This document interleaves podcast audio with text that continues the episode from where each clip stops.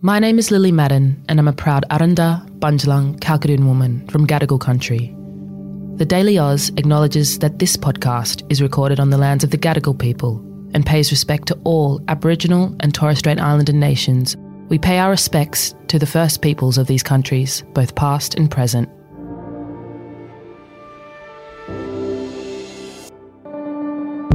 Morning and welcome to the Daily Oz. It's Monday, the 27th of March. I'm Zara. I'm Sam. We have something really, really special for you today. It's an interview with Pam Melroy, who is the Deputy Administrator of NASA. Pretty cool position. Pam was just the second woman to command a space shuttle mission and has logged more than 38 days in space.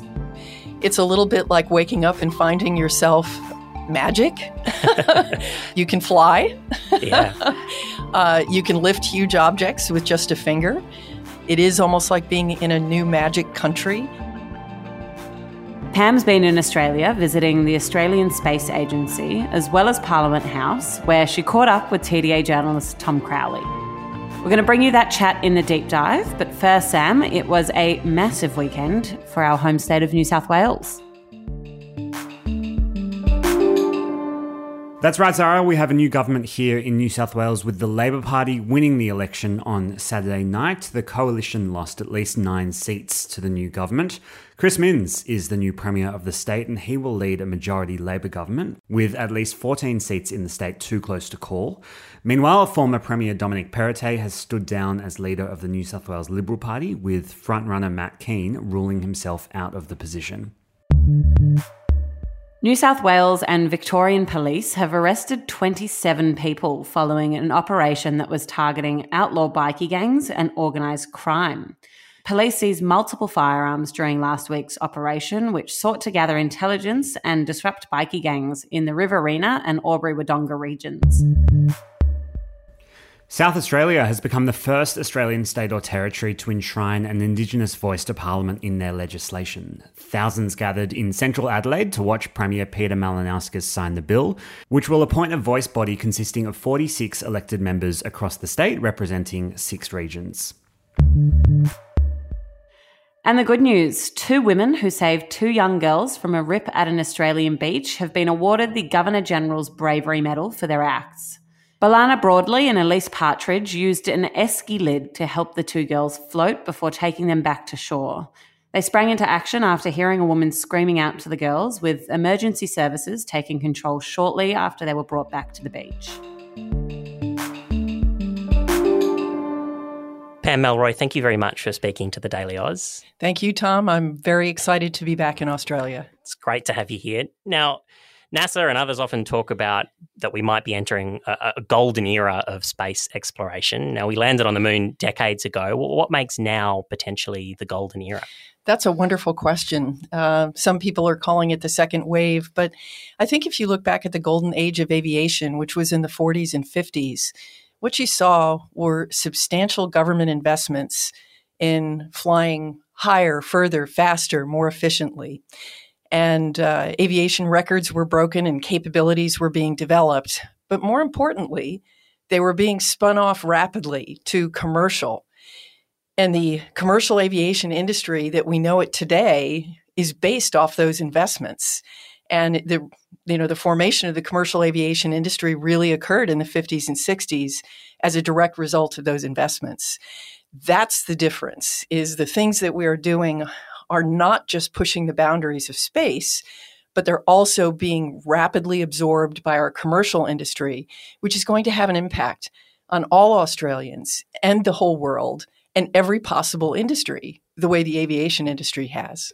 When it comes to, I suppose, you know, human inquiry and, and developing human understanding in space, uh, you know, what are we still learning and hoping to learn um, when we go to space? We have so many astounding things that we've learned. Just look at the James Webb Space Telescope, looking back in time to the formation of the universe we know that we're just barely scratching the surface of understanding the formation of the universe and the foundational physics of our universe, which still mystify us. But when you add in the fact that in microgravity, we can also study the human body in a way that you cannot do here on Earth, we can look at things like combustion and fluid mechanics. And those give us foundational insights that impact technologies of the future. But the one thing that excites me is the potential search for life, especially on Mars. We know that Mars was once a warm planet with an atmosphere and flowing water, and possibly with life. Why is it now dry, cold, and barren? What can we learn that we can apply here on Earth? Fascinating. And, and Australia's role in this is is obviously growing. A few years ago, we launched a, a space agency. I believe you're in the country as, as part of that launch, and you're here now um, to, to launch, uh, among other things, a program where First Nations scientists will have the opportunity to work at NASA. Uh, why is Australia's participation in this important? Well, Australia is a wonderful partner for us. We can see that uh, in so many ways. The strength of the relationship between the United States and Australia uh, is only growing and deepening. And we think that the civil space partnership is a critical part of that. Uh, it benefits both countries by uh, raising the capabilities that we can do together in partnership.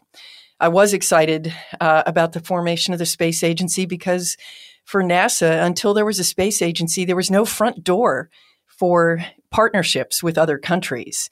And so the formation of the space agency was a critical moment for Australia. And, uh, and they're off to the races. They're doing an amazing job. I think uh, the goal was to create 20,000 new jobs by 2030. They're already at 17,000, so they're clearly going to blow past that. Uh, we are uh, here because there's a range of areas that we think we can cooperate successfully on. So we're excited about the announcement of the Lunar Rover program uh, through the Trailblazer program, which will uh, contribute and support to human science exploration on the surface of the moon using the unique remote asset management and robotics technology in Australia.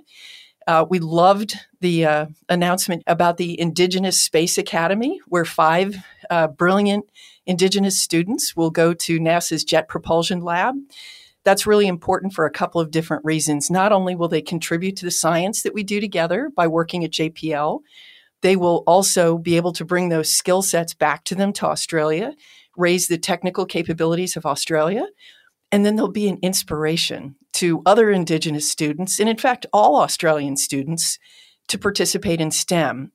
Those things are all really important to all of our countries there's cooperation in space. I suppose there's also competition in space. And when you go back a few decades, the space race between the United States and the Soviet Union consumed a lot of attention. Um, these days, China is rapidly increasing its activity in space. Is it reasonable to view space in strategic terms? And, and how should we think about that at the moment? Yeah, it's very important, actually. Uh, space is increasingly crowded. Uh, and competitive. There's no question about that.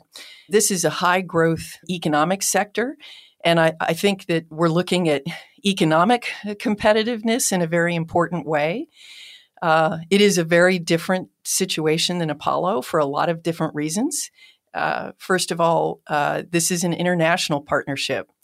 And in fact, in a week's time or so, we're going to be announcing the first Artemis crew uh, who will go around the moon on a test flight of the Orion spacecraft, first crewed space flight, first crewed test of uh, human beings going out back to the moon.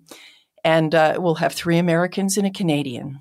And that is the face of the future. As we go out for a sustained presence of humans, not just on the moon, onto Mars, but actually throughout the solar system, we really have to look to our friends and our like minded partners who share our values around scientific cooperation, around transparency, and frankly around democracy. And we look to those partners to ensure that as we go out, we're bringing the best of humanity into space. Uh, two more topics that I want to come to quickly, if, if I may. One is climate change. I suspect that there will be some people in the audience who would ask a question along the lines of, well, why should we be spending so much time focused on space when we have in climate change an existential threat here on Earth? Well, we do see climate as an existential threat, but what a lot of people don't realize is that 80% of the data to help us understand what's happening to the Earth comes from space. And there's an important reason for that. We simply cannot instrument the Earth terrestrially enough to understand the Uh, the Earth as a full system.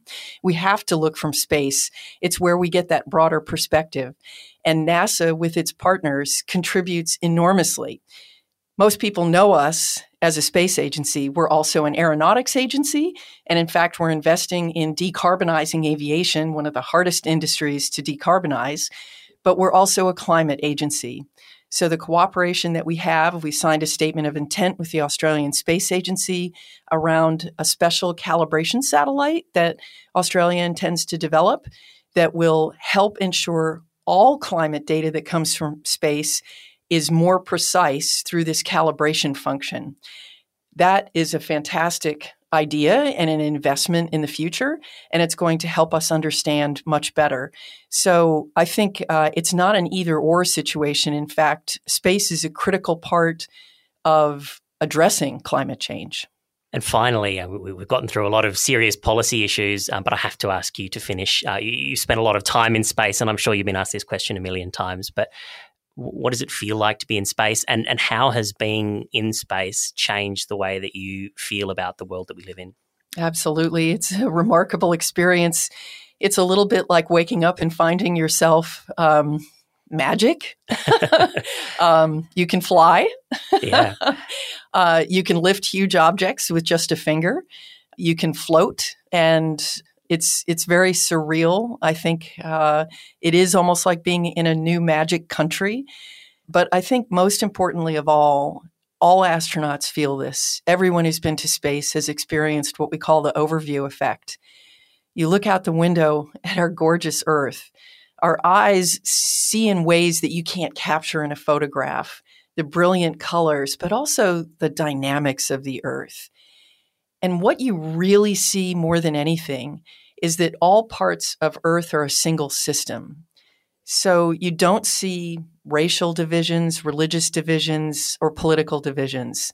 What you see is a single spaceship Earth, and we are all crew members as citizens of Earth. And that perspective, I think, carries forward. You cannot be unchanged by that. You become an environmentalist if you were not one before. And uh, I think all astronauts feel very strongly that cooperation to hmm. protect mm. and steward the Earth is critically important with all countries of Earth. Is it is it really difficult then when, so to speak, you, you come back down to Earth and, and see maybe so many people don't have that perspective? Is, is it difficult on a personal level having kind of gained that that overview perspective to? Well, I'll tell you, I'm the deputy administrator of NASA. Our administrator, Bill Nelson, uh, was an elected official for over four decades in the United States. And he often talks about how it has impacted his uh, public service. And I think you can see that in his record that he uh, has promoted those kinds of decisions. So we often joke that if we could send every politician on Earth to space, we might see a very different outcome. But I have to add the exciting uh, surge I, I, mentioned earlier about the uh, commercial uh, space community and how fast that's growing. Maybe that's a real opportunity for all human beings in the not too distant future.